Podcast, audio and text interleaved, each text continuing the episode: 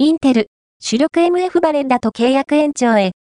サッカーは、マンシーからのオファーを拒否、インテル、イタリア一部が、所属するイタリア代表 MF ニコロ・バレンダ27との契約延長に迫っているようだ。イタリア、ガゼッタ・デッロ・スポルトが伝えた。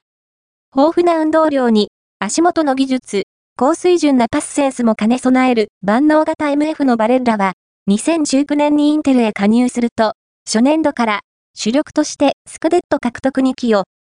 昨季も、クラブの UEFA チャンピオンズリーグ準優勝に貢献すると、今季も、ここまで、公式戦31試合で、2ゴール5アシストを記録している。